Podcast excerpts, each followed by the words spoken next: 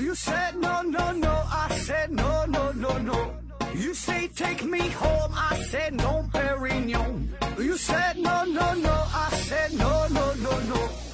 No, no, no, no.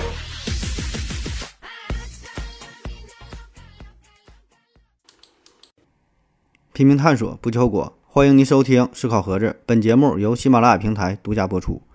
今天还是回答听友问题啊。第一个问题，法号绝空提问说：何总，人类天才出现的概率和人口总数是不是正相关？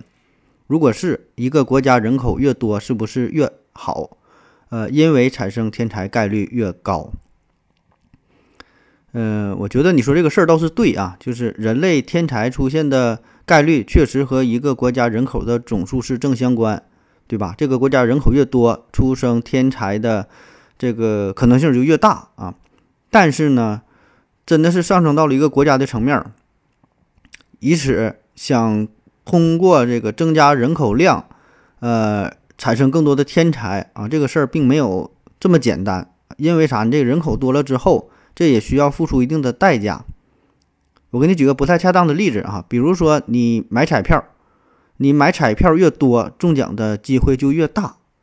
但是呢，你不可能因此你把你的房子全都卖了，对吧？用这些钱来买彩票吧，这个并不是一个理智的行为啊。所以呢，诞生天才这只是一个副产品，你这个不能当事儿办，对吧？买彩票也是啊，你不能说我就必须中奖，为了中奖如何如何，对吧？这个也就是一个一个一个娱乐为主，对吧？中奖的是一个副产品，不能抱有太大的希望啊。所以呢，作为一个国家来说，呃，鼓励你生孩子，也不是说为了这个要产生更多的天才啊。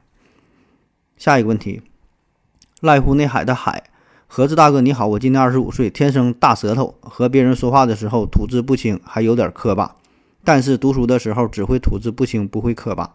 我也通过读一些书来锻炼（括弧用嘴读出来），但是呢，效果并不明显，这个怎么解啊？可以用手术把舌头减小一点吗？感谢回答。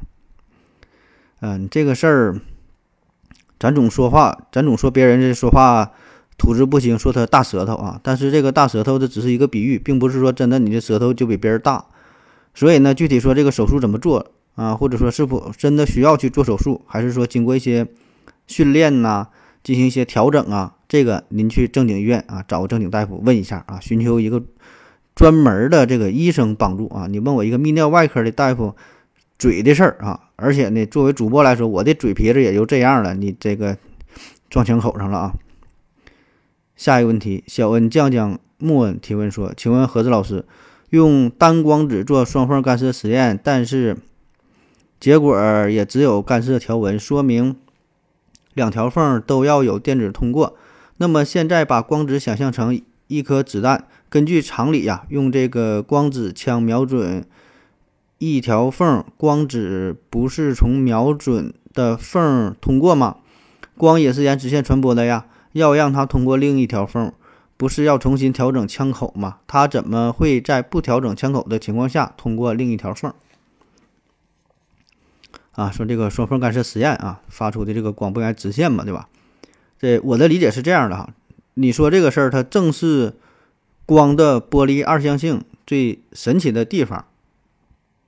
就是我们常说，光是沿直线传播，但是呢，这是说的一束光在宏观的状态下的表现，而这个双缝干涉实验的时候呢，这个就不是一个宏观世界的事儿了，这就是一个微观世界的事儿啊。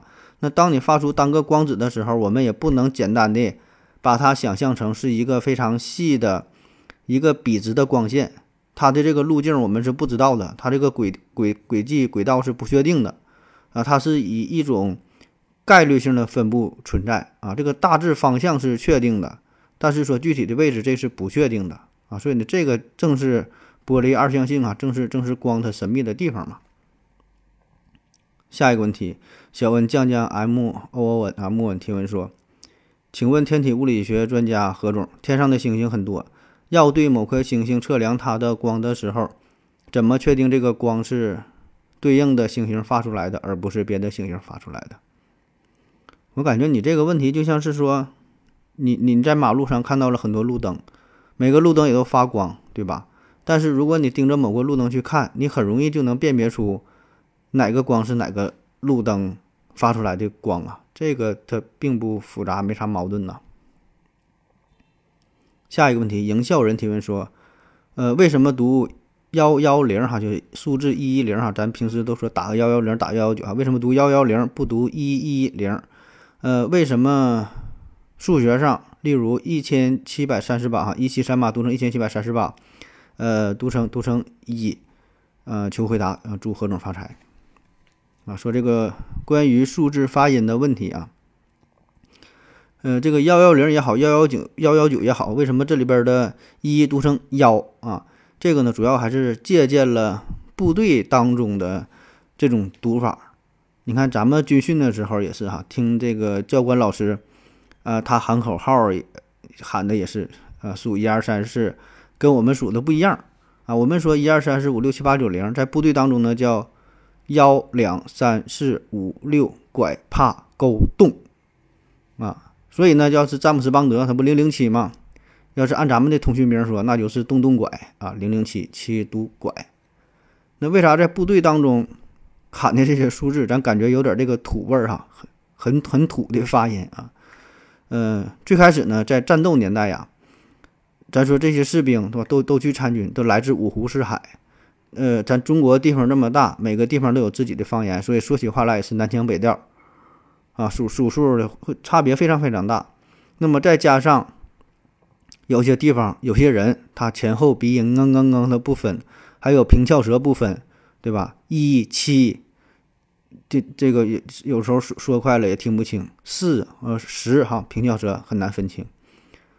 那么再加上就是在这个战场上啊，干扰也很大，呃，还有呢，就是有一些这个数字当中啊，就是我们的发音本身有一个特点哈，就是发音清晰的问题。在我们汉语当中呢，韵母，嗯，一哈一它就是就是 i 呀，英文字母 i 呀，就一嘛，这个频率呢是比较低，所以呢清晰度就很差。而这个啊啊，就是这个 a 啊，这个呢清晰度就比较高。比如说，那这小孩哈，两个小孩，一个叫依依，一个叫丫丫。你在远处喊他依依依依，这个就频率很低，就听得不清。但你喊丫丫丫丫，哎，这个声就很响亮，就能传出去。所以呢，在战场上噪音这么大的情况下，很多因素综合在一起，啊，慢慢的就形成了，呃，在部队当中的另外一种数数这个发音的方式啊。所以我们觉得可能是很有点有点土味儿哈，跟咱们正常说的。不太一样，不太标准啊，但是这个方法呢很实用啊，也就保保留下来了啊，所以到现在这个幺幺零幺幺九啊，这些也都是从从从这里边延续下来的啊。其实也不只是咱咱们中国哈，外国也有最常见的，比如说这个字母 A 读成阿尔法哈，B 呢读成 Bravo 啊，特别是在这个航空当中啊，它也是这么叫的呃，因为确实有过一些空难哈。一些一些灾难性的事件，就是因为这个发音不太准，造成了一些误解。下一个问题啊，体温所提问，体温所提问说，他的名字叫体温所提问说，他提问，嗯，听各界的商业大佬们都在讲数字化，那数字化到底是什么？能否用通俗易懂给俺讲一讲？数字化啊，数字化它本来的定义啊，是指。将任何连续变化的输入，如嗯图画的线条或者是声音信号，转化为一串分离的单元，在计算机当中用零和一来表示。也就是说，我们生活的这个世界，它非常的复杂，对吧？有视觉信号，有听觉信号啊，有文字，有图像，有音频，有视频，各种各样的信息。所谓数字化，就是把所有所有这些信息通过转换。啊，把它变成最基本的二进制的原则，这样呢，把这些信息信息就可以引入到计算机内部当中，再进行一些加工、处理、表达。那么这个呢是数字化的本意啊，就是万物皆数，是吧？这是万物皆数，把所有这些信息都变成了数，这就叫数字化。当然，现在数字化这个词儿啊，已经有点被玩坏了啊，使用的有点过于泛滥，不管是啥，好像都能和这个数字化扯上关系。啊，就有点像前一阵说的这个纳米技术，还有什么量子技术，对吧？这概这个概念就被玩坏了啊，有点过度使用啊，很多时候已经不再是它原来的意思啊。有有些人可能说这个词儿的时候，他也不懂是什么意思。下一个问题，嗯，杨锦鲤爱超越啊，提问说：盒子，我只知道一件事，就是我只知道一件事，就是我只知道一件事，点点点，呃，循环的突破口在哪，或者有什么错误？啊，他说这这么一句话，我只知道一件事，我只知道一件事。那从语言学的角度出发，那你这句话主语就是我，对吧？我，嗯，谓语啊，这个动词就是知道，我知道。后面这个一大段，不管你爱怎么重复，怎么循环，无所谓哈，后边都是宾语啊。从语言学的角度来说，那么从逻辑学的角度来分析的话，你这里边有一个，呃，这个问题就是叫自自指的问题，自指啊，怎么说这俩字儿？就自己的自，呃，手指头的指啊，就自己指自己，自己说自己，呃，那很多悖论呐，都是由于自指所导致的，比如说说谎者悖论。理发师悖论啊，都是在你描述的时候涉及叫自指嘛，涉及到了自身的问题，所以呢产生了循环，产生了悖论啊。下一个问题，瘦马提问说：何子老师想请教几个问题。第一啊，光的双缝干涉实验时是如何发射一个光子的？是通过偏振过滤吗？二，怎么确定只发射一个光子？光子单个干单个轮流发射？不是同时发射，怎么观察干涉的结果？是每次都用相机拍摄光子的位置后成像位置成像后再叠加吗？但是只有单个一个光子，怎么能拍摄到它的位置啊？不是要有光的反射到摄像相机里被镜头捕捉才能拍摄到吗？啊，就是关于双缝干涉实验的事儿啊，就经常被问到了。这我讲的基本就差不多了，我会的也就这么多了，你别的我也就不知道了啊。下一个问题，幺三九九七三四六提问说：何子老师你好，我想问一个关于，呃，前段时间关于这个接接种这个新冠疫苗的事儿啊，第一针的反应比第二针更大啊？问身边的朋友也都是如此，请问是心理作用还是第一针，呃，起到了免疫力？嗯，这方面有这方面医学研究吗？啊，说这个扎疫苗哈，说说第第一针更疼一些，反应更大。有一些不舒服的症状，可能啊，这事儿我还真就是不太清楚啊。我我我也扎这疫苗，我也是就听扎疫苗的有有个宣传介绍嘛，就都说有一些什么不良反应啊，如何如何。但是你说哪针反应更大，这个还真就不一样。我身边有很多朋友说的，这个第二针反而是反应更重一些啊。这个可能个人个人反应，或者是不同的疫苗啊，还是说不同护士的手法啊等等吧，很多因素影响吧。这个具体的研究好像还还没有。嗯，下一个问题，薄荷糖醇、薄荷木糖醇提问说，何总能讲一下生活当中有哪些呃消费陷阱啊？说这个消费陷阱，那消费陷阱那可是太多了。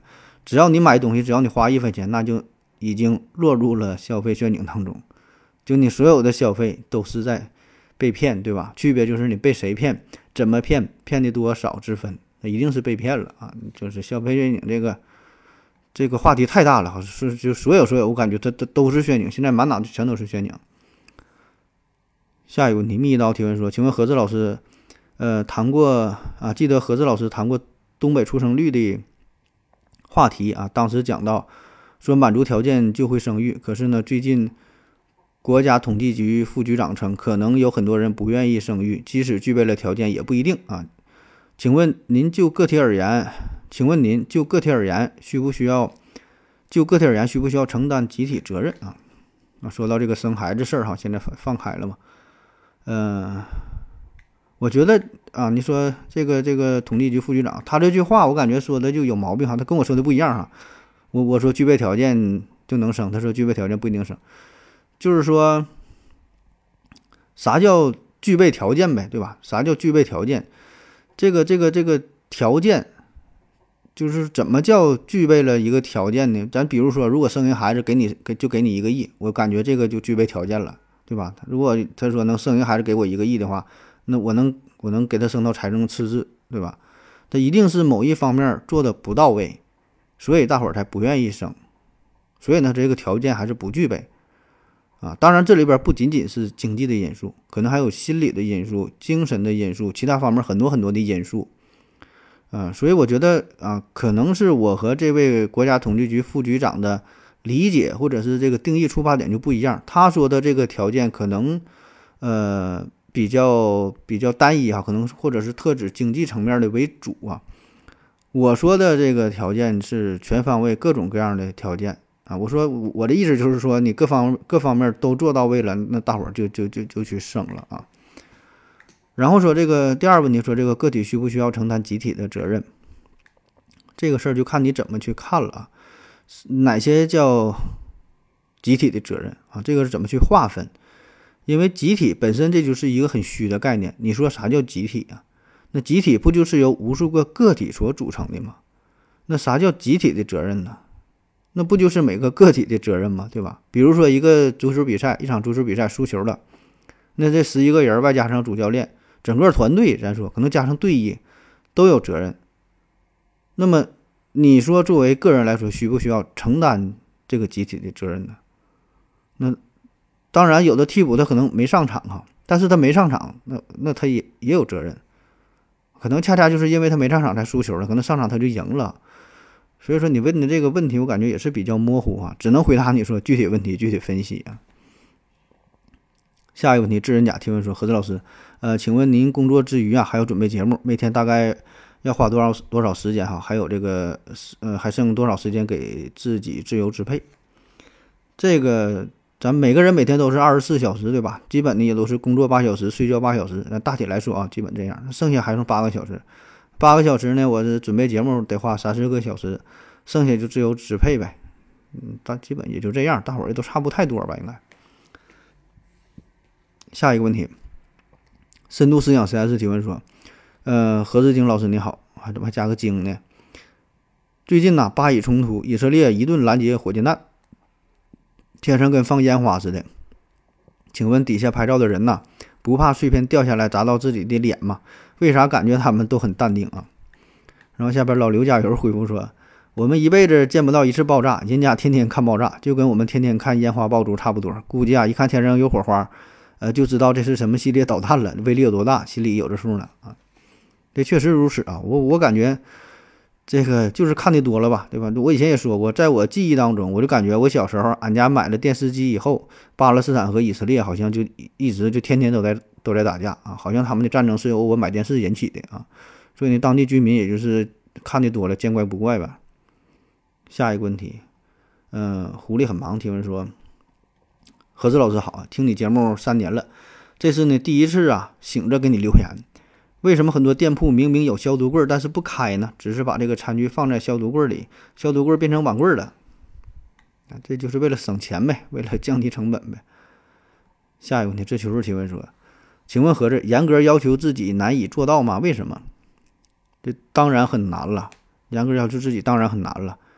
为啥呢？就因为懒呗。”下一个问题，这求助提问说：“请问何子？”男性在闲者时间时会觉得一切索然无味吗？为什么？你是男的吗？你你你你有过闲者模式的时间吗？你你这事儿你问自己啊，每个人体验都不一样嘛。那从生理上来说呢，确实啊，这个闲者模式的时候，呃，会进入到绝对不应期哈，绝对不应期，咋都不应了啊。这这时候阈值是无限大啊，所以呢，任何刺激都不会激发你任何的兴趣啊。下一个问题，幺三六九三七三提问说：何志兄，双缝实验呢？再增加一条缝，结果会如何？那双缝你再加个缝，就三个缝了呗，那就变成三缝实验了呗。啊，这就没啥复杂的啊，这就像水波纹，你自己都能做这个实验，拿水波纹做这个实验，就就是三条缝的干涉呗。下一个问题啊，完美哥哥提问说：盒子弟弟。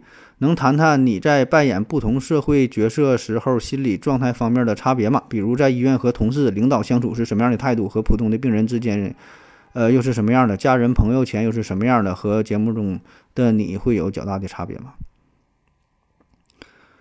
这差别保证是有差别了，而且这差别还会很大呀。嗯，我感觉几乎就不是一个人了。我想大伙儿也都会这样嘛，不可能你。自始至终，每天面对不同的人都保持一个态度，我觉得这个反倒是不正常了，对吧？每个人都是在不同时刻戴着不同的面具。那遇到领导的时候，当然就是表现的非常卑微、非常低下呗。呃，那和患者相处的时候，这就正常相处呗。这玩意儿它就是一个工作呗，这也没有什么特殊的情感的投入哈，也没想的太多。就像你工作的时候，你还会特意考虑如何嘛，对吧？就是应付差事儿呗，对吧？然后和家人和朋友，这就就我不知道你是怎么对待的，这大伙儿也都差差不多吧？对待亲人朋友就相对比较放松、比较自然、比较随意呗。那做节目那就是完全另外一种状态了。做节目这不这不就是装逼吗？做节目。最后一个问题，这求助提问说：“请问何志啊，为什么人怕蛇啊？为什么人怕蛇啊？其实蛇也怕人呐，他大伙儿互相都害怕嘛。人怕蛇啊，嗯，大多数人嘛，咱说确实天生都怕蛇，对吧？不怕的少，怕的多。那为啥会这样啊？这个解释有很多种。我感觉这个问题怎么以前也回答过呢？我现在看哪个问题好像以前都有人问过。嗯，从。不同的角度啊，有很多种解释。比如说，从这个宗教的角度出发，那在很多的宗教神话当中，比如说这个圣经里边，这个蛇就被描画成恶魔的化身，对吧？是撒旦的使者。那在伊甸园，他就勾引夏娃，偷吃了禁果啊，让人类遭受了祸患啊，自己他也是受了上帝的惩罚，对吧？只能用这个肚子走道啊，天天个天天在在在这个土里边啊。那欧洲古代的时期描绘呃地狱当中的这这个形象啊，也是有大量这个。蛇的形象出现，呃，然后你像咱们不也说嘛，这叫牛鬼蛇神，对吧？好像很多神话都有这种描写啊，所以呢，在宗教方面啊，这个就是加剧了人们对蛇的恐惧啊和仇视啊，也是促进了这种思想的传播啊。这宗教方面，那么从这个生物学的角度出发，从这个进化的角度出发。那比起其他的生物来说，人呐，在这个进化过程当中，这个大脑确实会更多的注意到蛇的存在，因为这个蛇往往是给我们祖先带来了很大的威胁，甚至是影响、影响、影响到这个这个生命啊。所以那些胆子比较大、不怕蛇的祖先们，然后他就就没有然后了，是吧？没有后代，被蛇就中毒了，那他就他就咬死了啊。而那些。胆小的、怕蛇的，哎，反而就活了下来，才有了我们。所以呢，所以呢，我们基因当中就深深记录了对于蛇的这种恐惧感。当然，咱说大多数的蛇可能是没有毒的，对吧？但是这玩意儿它，你也不知道它有毒没毒，对吧？所以呢，咱宁愿把它当做有毒啊。所以还是先害怕它啊，这是一个比较比较安全的、稳妥的处理的方式。所以呢，即便现在咱看到蛇，有的是明明知道这个东西它没有毒，但是这种对于蛇的高度戒备的。心态啊，已经深深地刻在了咱们的基因当中，刻在了咱们的脑回路当中，所以这个是很难改变的啊，生物的本能吧，也算是。再有呢，从这个外形上来看，这个蛇的造型很特殊，对吧？跟跟咱们常见的很多动物都不一样，因为我们本身是哺乳动物，所以呢，我们对于哺乳动物呢会有一种亲切感啊，因为跟我们非常非常近嘛，跟我们造型也很像。我们为啥不怕小不怕这个小猫小狗，不怕这个熊猫？你看这些小动物啊，它非常可爱。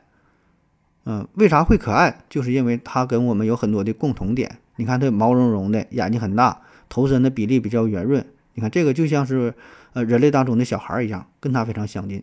所以呢，同类之间或者是非常相近的状况下，我们就会呃有觉得呢它更符合我们的审美的观点，对吧？离我们非常近嘛，啊，就有一种亲近之感。而这个蛇的造型，这个真是太奇怪了，它没有四肢。完，然后，然后脑袋细长细长，跟身子还连在了一起，就这么一条哈，这个造型形象上就就接受不了。然后呢，身上呢还没有毛，覆盖着很多的鳞片。然后咱再说，它它还有还有还有这个剧毒，所以完全不符合我们的审美，完全一看的就是一个非常另类啊，所以呢导致我们会害怕蛇。再有呢，就是与我们这个文化和这个教育有关了。这个就是在之前说的这些基础之上，慢慢的我们就有。出现了文化嘛，对吧？然后呢，一代一代的教育，那咱上学咱都学过捕蛇者说，是吧？大伙儿呢都有印象，都都有印象，什么黑字而白章，对吧？那从小到大，家长和老师也会有意无意的告诉我们要远离那些危险的动物啊，这其中呢一定就有蛇。那现在我们接受的各种各种各种文化的产品、电影啊、小说啊、音乐呀等等等等，在描绘蛇的时候，也往往会给它贴上不太好的标签儿。对吧？你就想吧，这是《葫芦娃》里边有这个蛇精，对吧？你这大反派人物，然后《白蛇传》里边这个白娘子，啊，这这个当然这个形象是一个好的形象，但是它现出真身的时候，还是给这个许许仙直接吓吓晕了，啊，还有这个以前有很多的港片电影，什么《人蛇大战》呐，《狂蟒之灾》之类的，对吧？所以呢，在这在这些文艺作品当中，也都是把这个蛇描绘成一种相对来说比较负面的形象啊，所以这里边它它会有意无意的夸大蛇在普通人眼中的这个危险性啊，所以呢，这个是这也是加剧了我们对于蛇的这种恐惧感。好了啊，以上今天就是今天的全部内容啊，感谢您的收听，谢谢大家，再见。如果您也想提问的话。请在喜马拉雅平台搜索“西西弗斯 FM”，在最新一期的节目下方留言即可。欢迎您的参与。